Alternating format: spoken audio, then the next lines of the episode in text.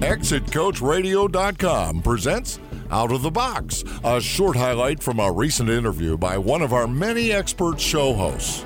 Hear the full interview at ExitCoachRadio.com, the information station for age 50 plus business owners. When should someone consider outsourcing books to someone like yourself? I always think it's a good idea. The, the only time you shouldn't is if you're just getting started and literally you can't afford it. We know how lean it is those first few months or first few years in mm-hmm. a business. And at some point you have to just sort of choose, look, it would be in a perfect world I would have this, but but I won't. So that would be one instance where you wouldn't. Alternatively, if your business is really simple and you or your spouse or your assistant or your fill in the blank, you know, some trusted person has a strong accounting background and knows QuickBooks fairly well and they're going to do it for you, awesome. Or if you're if you yourself have that accounting background and you have the time to do it. But I just think that in most cases it's not the best use of the business owner's time and often they're not going to do as good of a job.